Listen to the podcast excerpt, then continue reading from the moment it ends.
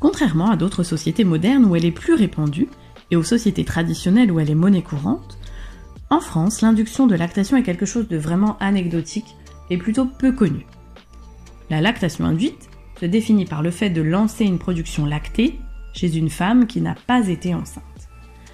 Par exemple, une mère qui adopte, sujet qu'on développera dans cet épisode, ou une deuxième maman dans un couple de femmes. Dans les pays non industrialisés, les femmes qui induisent une lactation sont bien souvent des membres de l'entourage proche d'un enfant devenu orphelin ou que la mère biologique ne peut prendre en charge. Alors que chez nous, les enfants adoptés le sont bien souvent par des femmes qui rencontrent des problèmes de fertilité qui peuvent avoir un impact sur la lactation. L'Académie américaine de pédiatrie et l'Académie américaine des médecins généralistes recommandent toutes deux l'induction d'une lactation lorsqu'une mère adoptive souhaite allaiter son enfant. Malheureusement, en France, les mères qui se lancent dans cette aventure doivent fréquemment faire face à la méconnaissance et à l'incompréhension non seulement de l'entourage, mais aussi du milieu médical. Très rapidement, comment ça marche la lactation induite? En l'absence de grossesse, la stimulation mammaire entraîne la libération d'une hormone hypophysaire, la prolactine, qui permet au tissu mammaire de se développer et donc aboutit à une production lactée. En parallèle, la tétée ou la stimulation avec un tire-lait entraîne la libération d'ocytocine qui permet entre autres l'éjection de la sécrétion lactée. Plus on prélève de lait et plus on en produit. C'est la loi de l'offre et de la demande. Pour la mère adoptive, plus la préparation sera longue, plus il y aura de chances pour le bébé d'obtenir du lait lors des premières mises au sein. Le temps nécessaire au déclenchement de la production lactée varie de quelques jours à quelques semaines, toute estimation étant délicate. Bérangère est la maman de deux garçons qu'elle a adoptés et allaités. Face à la stérilité dans leur couple, ils en sont venus à penser à l'adoption. Ne pouvant porter ses enfants, l'allaitement n'était donc pas une évidence dans son cas. Dans leur religion, l'adoption est valorisée, mais ne valide pas les liens de parenté sans lien du sang. Or, le lait maternel est assimilé à du sang. Allaiter, et donc obtenir du lait maternel, est alors devenu essentiel pour Bérangère. Mais comment s'est passée leur atypique histoire contre vents et marées dans une société occidentale où allaiter est parfois un parcours du combattant? Je suis Léa Cabrera, bienvenue dans Maman Tété.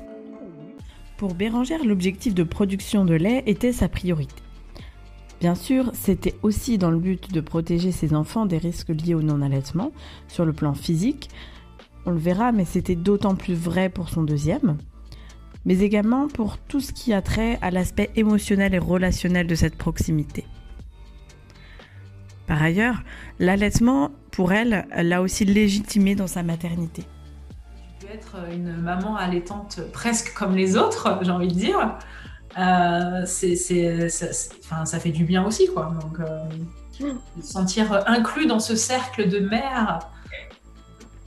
Voilà, parce que clairement, euh, quand la copine du parc commence à te parler, que les, mamans du parc commencent à parler d'accouchement, tu te fais un peu toute petite en disant hmm, Là, je sens que je n'ai pas ma place. mais au final, c'est, enfin, c'est pas un détail non plus, mais. Non, non, non, c'est pas, un détail. Mais c'est vrai que c'est vrai que de pas avoir vécu de grossesse, de pas avoir vécu d'accouchement, des fois on se sent pas légitime. moi, je sais que je suis, je sais que je suis la maman de mes enfants. Enfin ça, je suis leur univers, je suis leur tout, je suis leur. Il y a aucun doute là-dessus. Mais euh, mais dans le regard des autres mères, il y a toujours un peu ce côté. Euh... Oh, t'es pas, tu, pas trop... tu sais pas de quoi on parle quoi. Voilà. Donc euh, c'est vrai que l'allaitement, ça, ramène encore autre chose. Pour l'arrivée de son premier enfant, Bérangère a choisi d'induire sa lactation en se basant sur le protocole du docteur Jack Newman et Léonore Goldfarb. C'est un protocole qui implique la prise d'un contraceptif oral œstroprogestatif en continu pour aider le sein à se développer, ainsi que la prise de dompéridone, qui est un médicament qui permet dans ce cas-là la stimulation de la sécrétion de prolactine, qui est une hormone impliquée dans la lactation. Après quelques temps, qui est variable selon si on fait un protocole accéléré ou non, la femme arrête la pilule, ce qui provoque une chute hormonale, simulant la délivrance après un accouchement, et continue l'abdompéridone. C'est à ce moment-là qu'on commence les tirages fréquents. Pour entamer ce protocole de façon sécuritaire, il est important d'être accompagné par des professionnels de santé, notamment parce que la prise de médicaments, quel qu'il soit, n'est pas sans risque. Je suis diabétique de type 1, donc je suis sous pompe insuline. Et euh, j'avais un diabète qui n'était pas super équilibré, il faut le dire. Donc ma diabéto, d'un premier élan, elle, elle, a freiné des cas de fer en me disant Oh là là là là là là, ma petite dame, vous êtes bien gentille, mais c'est un peu risqué quand même. Donc le protocole de 6-8 mois, on oublie. Et elle a commencé. Tout en sachant pas si ça allait prendre sur moi, puisqu'on a aussi cette euh, croyance générale qui veut que beaucoup, beaucoup de femmes n'aient pas assez de lait, alors que c'est pas vrai. Mais, euh, mais j'étais encore dans ces croyances-là, à me dire, voilà, peut-être que ça ne va pas marcher. Euh, donc je l'ai, je, l'ai fait pas vraiment sans y croire, mais en me disant on va voir. Voilà, j'étais pas persuadée que ça marcherait, mais il fallait que je tente. Du coup, j'ai fait un protocole, un mini, un protocole, ce qui, est, ce qui est décrit comme étant le protocole express euh, dans les feuillets de Newman. Euh, donc, j'ai fait juste un mois en fait de pilule, et au bout d'un mois de pilule et de enfin pilule dompéridone, et au bout d'un mois pilule dompéridone combinée au départ pendant un mois. Pilule dompéridone combinée pendant un mois, et au bout d'un mois, j'ai commencé le tire-lait que tu as arrêté ta pilule et continué la dompéridone. Voilà, exact. Et en sachant que euh, c'est pareil, j'avais pas connaissance. Enfin, je m'étais dit, bah voilà, j'ai pas accouché, j'ai pas de suivi grossesse, etc. Je vais pas avoir le droit à un remboursement de tire-lait. Donc j'avais acheté un tire-lait totalement pourri sur le bon coin, qui m'a fait mal et qui faisait un bruit de tracteur. Mais euh, ne pensant pas avoir droit à mieux et ne sachant pas si ça allait marcher, je m'étais dit, on va déjà tester comme ça. Euh, je comprendrai par la suite que euh, la qualité du tirelet fait beaucoup dans ce genre de protocole. Donc j'ai commencé comme ça et, ce qui m'a surpris c'est que de mémoire, au bout de 10 jours de pilule et dompéridone, j'avais déjà du lait. Sans tirer Sans tirer. Réveillé un matin avec une goutte de lait sur le t-shirt. Et, là, c'est la victoire totale, c'est euh, l'euphorie. Je crois que j'ai envoyé, j'ai envoyé un message à mon mari qui était boulot, mm. mais je crois que tout le monde autour de moi est au courant en fait. Quand euh, toi, ça fait déjà plusieurs années que tu as dépensé faire une croix là-dessus, enfin, c'est d'autant plus euh, mm. incroyable. voilà, donc j'ai commencé à tirer, etc. Et ben, j'ai pas tiré très longtemps, j'ai tiré trois semaines avant qu'on parte en fait. Au bout de trois semaines, on est parti j'ai dû me battre un peu parce que euh, j'ai parlé de mon projet et tout. Euh, alors, Florida, ils ont été réticents. Et ils m'ont dit euh, il faut d'abord que vous rencontriez la pédiatre et tout de l'orphelinat. D'accord Et la pédiatre m'a dit moi, je ne peux pas vous laisser. Déjà, il ne voulait pas me laisser sous prétexte qu'il ne savait pas ce que je mangeais. Donc voilà, peut-être que mon lait n'aurait pas été assez nourrissant, j'aurais peut-être pu l'empoisonner, je ne sais pas. Et puis après me dire, mais vous savez, ça crée un lien. Voilà, on en revient un peu au côté religieux. Et, euh, si et tant que les démarches sont pas finies, je peux pas vous laisser créer un lien avec l'enfant euh, s'il euh, y a un problème administratif et que ça vous est refusé finalement. Bon, ils ont fini quand même par. voilà. Moi, je leur ai dit, mais je l'ai eu dans les bras, donc le lien, il est fait. Allaitement ou pas, de toute façon, ça changera pas. Donc voilà. Et euh, donc, il a, dans l'orphelinat, moi, je ne me suis pas sentie de, tester la mise au sein parce que, en fait, c'est une, pièce, un, grand salon, un énorme salon qui doit faire 300 euh, mètres carrés, où euh, tous les parents rencontrent leurs enfants en même temps. Mm. et où même les enfants qui vivent à l'orphelinat passent, ils traversent le salon pour aller d'une pièce à l'autre et tout, les nurses, les mm. agents d'entretien, enfin, quand t'es pas à l'aise avec Voilà, t'es pas à l'aise à la question.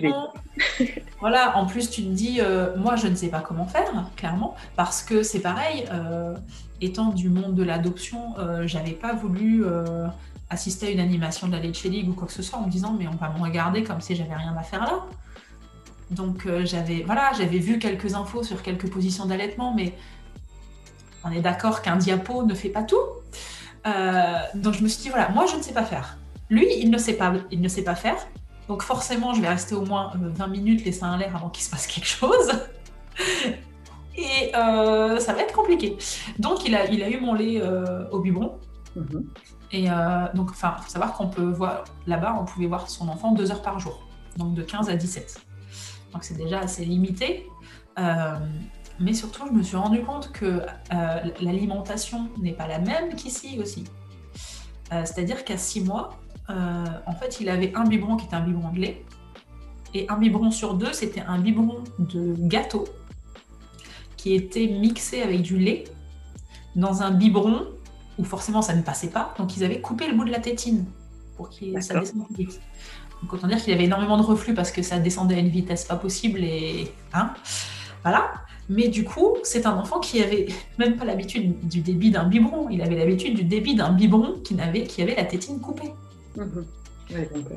donc, tu te dis la mise au sein, euh, voilà, on a tenté quand même. On a tenté parce que je pouvais pas ne pas tenter. Euh, première mise au sein, il m'a regardé avec des yeux grands comme ça en me disant Tu veux quoi Et en regardant la poitrine et en me regardant, genre Mais qu'est-ce qu'elle veut? Du coup, tu récupères un enfant qui est très perturbé par la situation.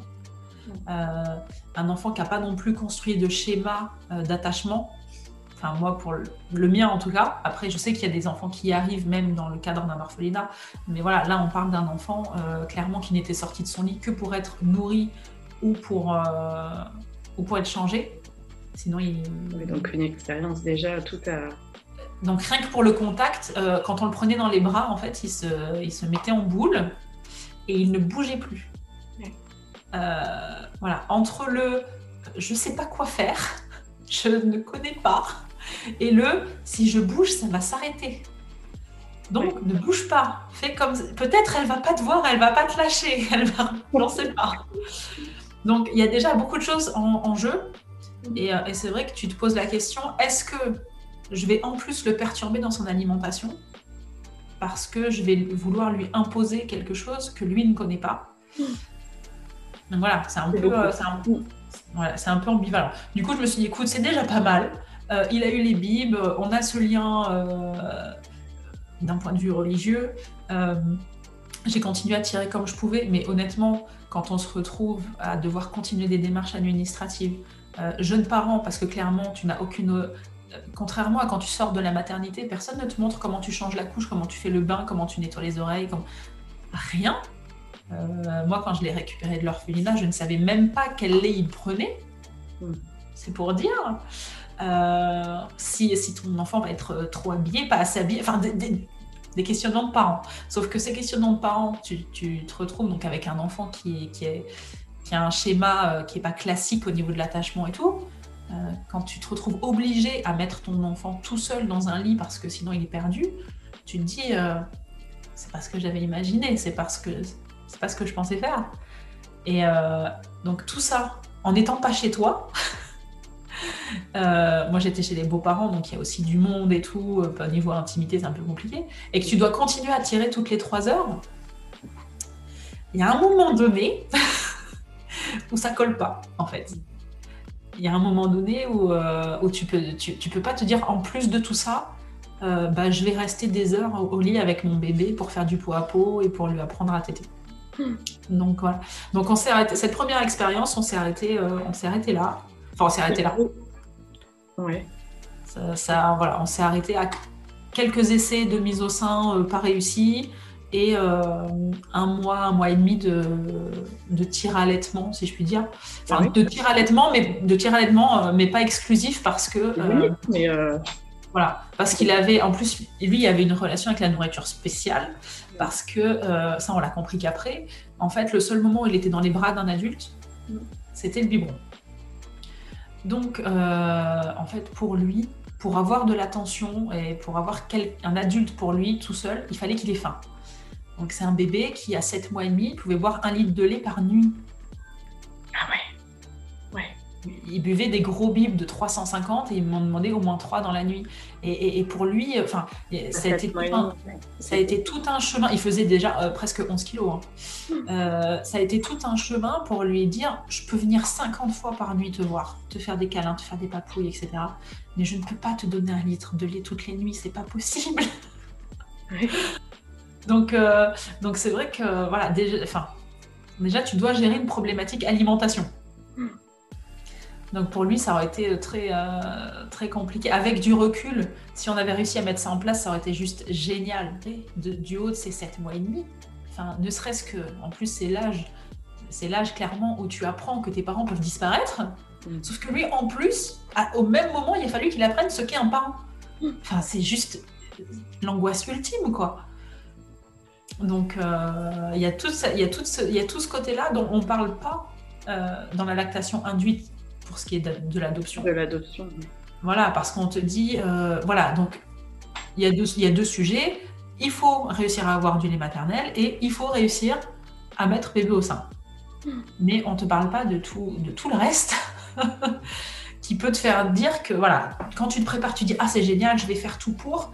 Et quand tu te retrouves face à ce bébé qui déjà est perturbé, tu te dis, mais euh, est-ce que, est-ce que, euh, est-ce que c'est vraiment pour lui que je veux le faire?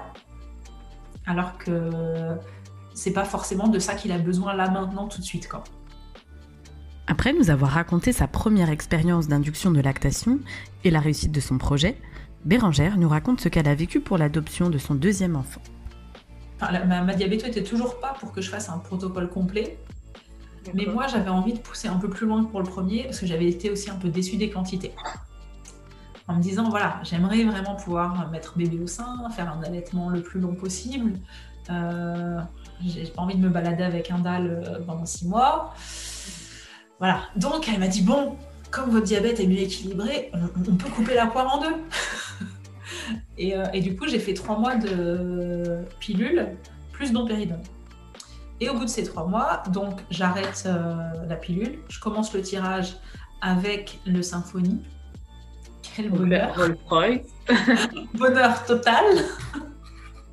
Avec des tétrelles à ma taille et tout. Enfin, euh, génial. Et là, d'ailleurs, contrairement au premier, j'ai commencé par avoir du colostrum. Alors que le premier, euh, c'était des, gouttes de lait, euh, plus de l'eau que du lait en fait. C'était des gouttes de lait très diluées qui ont fini par se transformer en lait. Euh, là, pour le coup, avec le second euh, protocole, j'ai eu du colostrum. Parce que ça, c'est... ah oui, j'ai pas parlé de ça. Euh, grosse surprise pour mon, premier protocole. C'est que donc après 5 jours, j'avais déjà du lait. Après 10 jours, j'avais déjà du lait. Mais surtout, après 5 jours de dompéridone et pilule, j'avais des dégoûts au niveau de la nourriture. J'avais des nausées, très mal à la poitrine. et ça, j'étais pas prête. J'y ai cru. Et ça, ça fait une différence énorme. C'est que je savais que ça allait fonctionner. Hmm. Et que je me suis dit, voilà, ça va, ça va encore mieux fonctionner parce que je vais encore plus tout donner. Donc, euh... tu armé euh, avec un peu plus de matos et euh, des trucs qui étaient un peu mieux, quoi. Voilà, plus de matos, meilleure connaissance. Euh, puis rien qu'au niveau du tirage, quand tu prends un symphonie, tu sens que ça tire en profondeur. J'ai envie de dire, comme quand tu fais des abdos hypopressifs. Alors que quand tu prends un petit truc qui, va t'aspirer euh, juste l'aréole, c'est plus de la douleur qu'autre chose en fait. Euh, ça change tout aussi.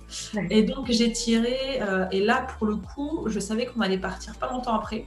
On est parti un mois après. Donc j'ai directement tiré toutes les trois heures.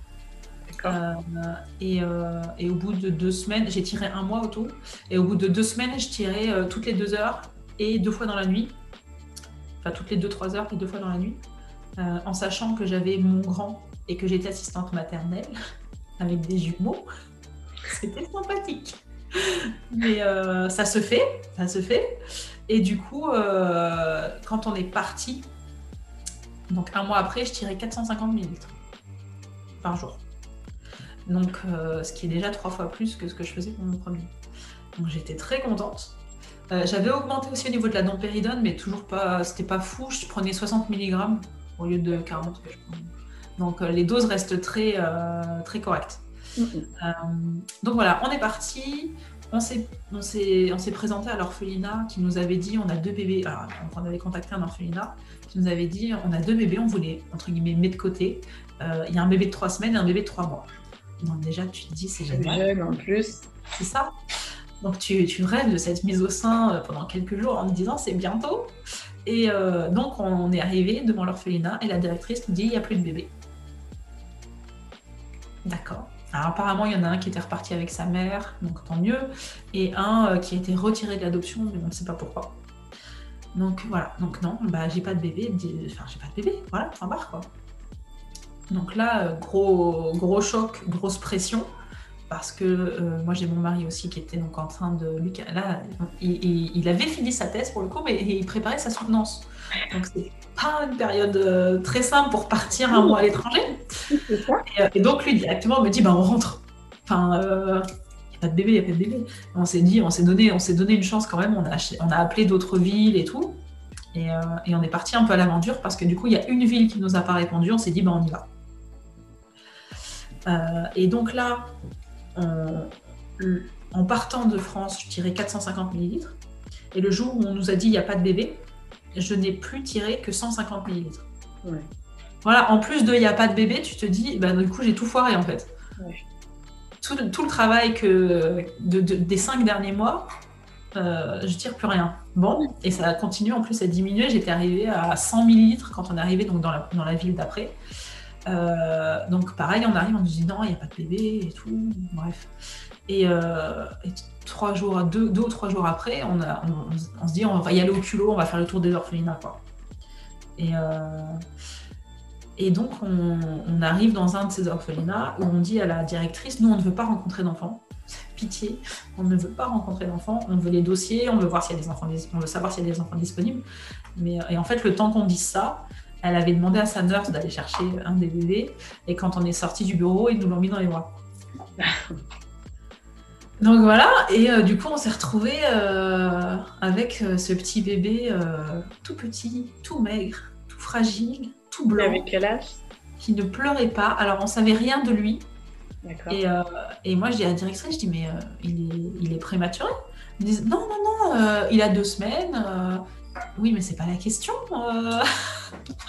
J'ai déjà eu des bébés entiers, là il manque un morceau en fait. Et euh, bref, et on a donc nous on savait rien sur lui. Elle nous a dit voilà, je, elle nous a dit je sais pas, je vous ai vu arriver, j'ai pensé à lui, euh, voilà. Donc là tu t'attaches à l'enfant sans t'attacher parce que tu sais pas de, quoi est constitué son dossier. Tu, tu sais pas si tu vas pouvoir l'adopter tout de suite, si euh, parce que selon le dossier administratif, il y a des bébés qui doivent rester en, stand-by 2-3 mois en fait, le temps que des recherches soient faites. Enfin, on sait rien. Et euh, Donc on rentre, on prend la décision d'accepter de, prendre cet enfant, même si on ne sait rien sur lui. La, seule info qu'on avait, c'était le papier avec lequel il est arrivé de l'hôpital, qui disait euh, bébé, garçon, XRAS, et sa date de naissance. Donc euh, on a vu sa date de naissance, donc il avait 12 jours. Voilà, et donc on, décide d'accepter, mais de l'emmener d'abord voir un pédiatre. Donc euh, voilà, c'est là qu'on découvre qu'il fait 2,4 kg. Euh, il, a, très très peu de réflexes. Mhm. elle lui fait les réflexes. Euh, quand, on, quand on lâche le bébé qui est censé écarter les bras et tout, il reste totalement stoïque. Voilà. Et, en fait, il était très très faible, donc elle nous a dit d'aller faire des prises de sang directement, déjà pour faire les sérologies et tout, etc. Et effectivement, les, résultats sont revenus dans l'après-midi. Il était anémié, et il était en septicémie. Donc voilà, et, donc, et, directement, moi quand j'ai vu septicémie, anémie, je me suis dit, mais il faut qu'il ait mon lait. Enfin, c'est pas possible autrement. Je veux dire, euh, et, en, plus, on nous avait dit, euh, alors il nous avait dit, ouais, il, mange pas beaucoup. Bah, forcément, il avait aucune force. Enfin, et, il avait pas beaucoup de réflexes de succion. Euh, pour dire, pour 40 millilitres, il fallait plus d'une heure pour boire 40 millilitres. Euh, clairement, je pense qu'en France, c'est un enfant qui aurait été sondé. Euh, au Maroc, euh, la, directrice nous a dit Mais si je l'hospitalise, je ne peux pas nourrir les autres. Donc, j'ai pas le choix. Donc, en gros, en fait, ce qu'il faisait, c'est qu'il bloquait Lui, il le bloquait, enfin, il était dans son lit. de toute façon, il pouvait pas vraiment bouger, hein, parce que euh, il ouvre... nous, on a attendu presque une semaine avant, avant de le voir ouvrir les yeux quand même et pleurer. Hein. Euh, et en fait, il bloquait le biberon au niveau des barreaux du lit pour qu'il l'ait dans la bouche et que ça, coule, en fait, qu'il soit obligé, d'avaler, parce que euh, sinon, il réclamait pas. Et bien sûr, une nurse qui a 14 bébés avec elle, 14 nouveau-nés, elle peut pas passer une heure à donner un biberon toutes les deux heures. Donc, il était gavé, en fait. Hmm. Euh, et, donc, la gros drame, parce que on a décidé, ça va c'est notre bébé, voilà, c'est notre bébé, et, il a un gros problème de santé. Nous, on l'a fait hospitaliser, limite de force. En fait, on a forcé tout le monde à l'hospitaliser en disant on vous fait une déclaration comme quand on paye l'hospitalisation, on est pitié, hospitalisez-le. Euh, la pédiatre nous a dit moi, je vous emmène euh, dans, dans, une clinique, il faut qu'il soit hospitalisé aujourd'hui, quoi. Et elle nous dira plus tard, quand on l'a sorti de l'orphelinat, elle nous a dit quand vous me l'avez amené, je lui donnais 48 heures à vivre. Mm. Donc euh, voilà, parce qu'un bébé, euh, enfin, dans cet état-là, avec une septicémie, et euh, clairement, s'il n'a pas de soins, il a quand même peu de chance. Et, et là, grosse catastrophe, parce que je me dis, mais j'aurais pu avoir ce qu'il faut pour l'allaiter, et je tire plus rien. Au secours, mais panique totale. Que j'ai tiré chez moi, en France, avant de partir, je l'avais mis au congèle. J'avais 5 litres, j'avais 5 litres au congèle. D'accord. Mais en France. Mais oui, tu n'avais pas pu le ramener euh, trois, heures de, trois jours de voyage. Euh. voilà. Et donc, du coup, euh, grosse panique, mais je me dis, mais je rentre chez moi et je, m'en fous, je tire toutes les 30 minutes. Enfin, je vais faire un power pumping de ouf. je, vais, je vais boire de la tisane. Je, je vais, il fallait, enfin, pour moi, c'était, c'était devenu vital pour le petit, en fait. Euh, et d'ailleurs, euh, on en revient au soutien euh, de la belle famille, c'est que j'ai ma belle-mère qui, qui, a une recette, c'est une recette traditionnelle marocaine de soupe qu'on fait aux mamans allaitantes ou aux mamans qui viennent d'accoucher, avec bien sûr du fenouil grec, de l'orge, de la, enfin, elle marche tellement bien cette soupe. C'est les galactologues possibles. ma belle-mère, je l'ai appelée à 21h, elle est partie de Casablanca en car. Elle a fait 300 km en car avec sa marmite pour que dans la nuit, elle arrive avec la soupe. Mais jamais on fait ça en France. Enfin, et, euh, et donc j'avais eu cet enfant dans les bras. on avait décidé que ça serait notre enfant. J'ai passé la nuit à, tirer comme une dingue, euh, à boire de la soupe, etc. Le lendemain, il avait son premier biberon de lait maternel. Euh, donc grosse fierté. Euh, première mise au sein. Alors génial parce que forcément un enfant, il n'y a, pas de douleur hein, parce que c'était une petite poupée, mais, euh, mais clairement c'était pas nutritif. Parce que déjà un biberon avec un biberon avec un biberon avec un débit donc super facile, euh, il fallait une heure pour boire 40 millilitres. Donc là, il a tétouillé deux minutes et il s'est endormi, mais déjà rien que ça. Il n'avait pas, pas, encore les ressources, mais c'était déjà énorme. voilà, énorme. Euh, quand je l'ai posé, donc je l'avais mis au sein, le sein qu'il avait tété, j'ai tiré deux fois plus à partir de ce jour-là. Le sein qu'il avait tété, donc déjà. Et à partir du lendemain, c'est remonté en flèche, donc à partir de la première mise au sein en fait, et euh, de, la, de la soupe et tout ça. Euh, et j'ai directement, j'ai retiré 500 millilitres. il est resté à l'orphelinat encore trois semaines.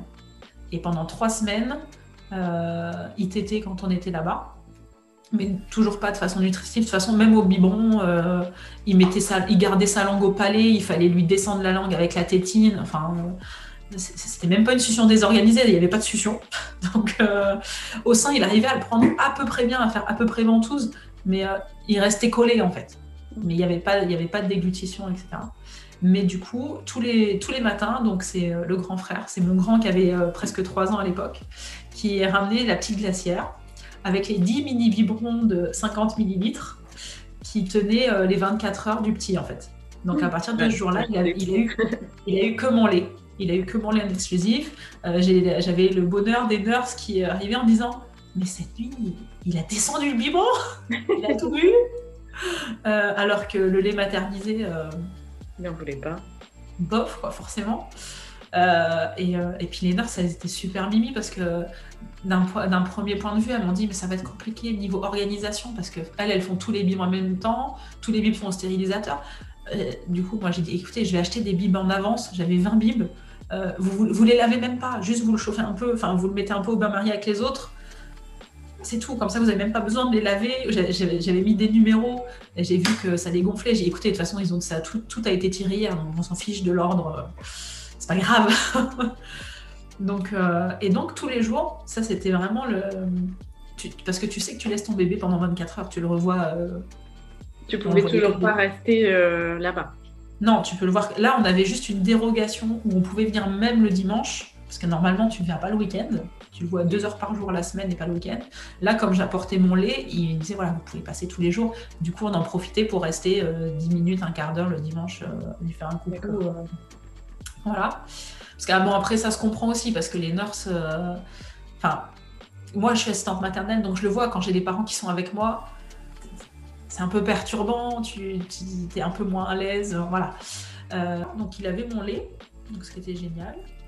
Euh, et même pour le grand frère de s'investir, euh, tiens, je t'amène ton lait, mon petit frère. Et puis il fallait pas, fallait pas toucher à la glacière, c'était sa glacière, attention. Hein et le premier truc qu'il faisait en arrivant, c'est qu'il ouvrait la glacière pour voir s'il avait tout bu.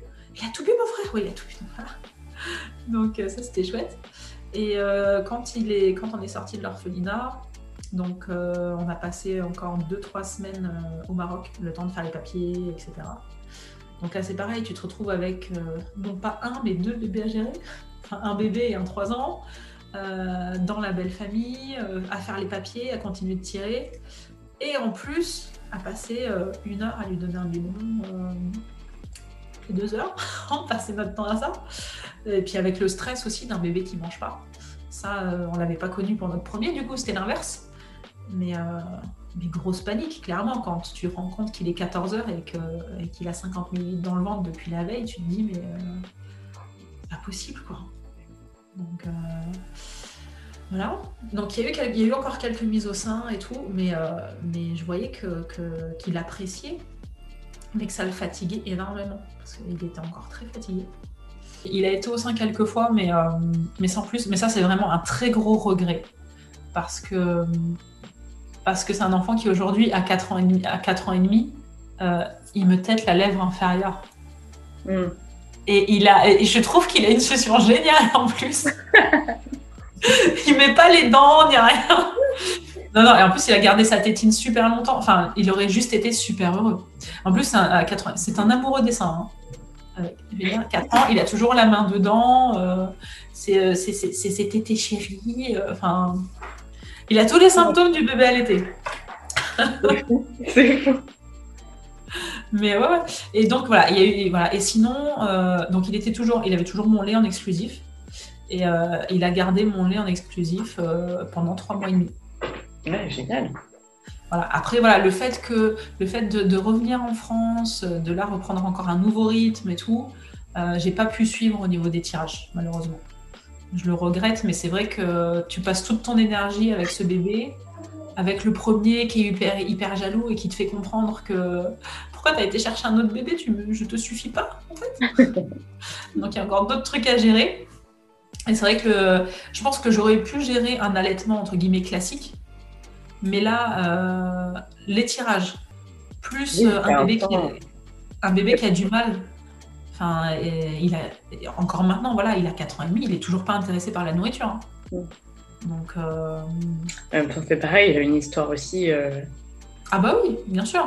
Mais c'est vrai qu'à un moment donné, il a, fallu faire un choix. Est-ce que je continue les tirages, etc. Ou est-ce que ce temps-là, euh, je lui accorde à lui? Euh, Voilà, donc ça s'est terminé comme ça. Mais il a quand même eu, voilà, du coup, trois mois et demi quand même euh, en exclusif. C'est pareil, c'est grande, grande fierté quand tu arrives euh, à la PMI, parce que du coup, on arrive sans carnet de santé, les enfants n'ont pas de carnet de santé. Enfin, nous, à chaque fois, ils avaient une feuille volante, en fait. Euh, c'était écrit ce qu'ils avaient fait comme vaccin, etc. au Maroc. Mais, et, et, où elle ne te pose même pas la question. Allaitement. Oui, donc, donc il, il, prend, quelle, il prend quelle, marque de lait? Non, non, en fait, il prend mon lait. Mais. Mais. Mais euh, vous n'avez pas d'autres enfants? Coucou Ben non, j'ai pas, enfin non, j'ai pas accouché, non. Mais il prend votre lait. Oui.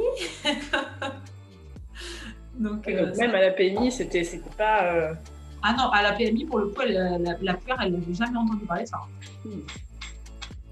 C'est totalement. Et la, réaction là-bas? Totalement marginal. Hein. Euh, bah, bah, euh, bah c'est bien. Mais puis euh, voilà, puis sans plus quoi. Tout. Mais moi, grosse... moi, je m'en fiche, j'ai la grosse fierté que ça soit marqué sur leur carnet de santé. Bérangère m'a raconté son histoire. Elle a fini son récit en parlant de son projet d'adopter un troisième enfant. Elle a donc recommencé un troisième protocole d'induction qui a été très difficile d'un point de vue hormonal et modification corporelle.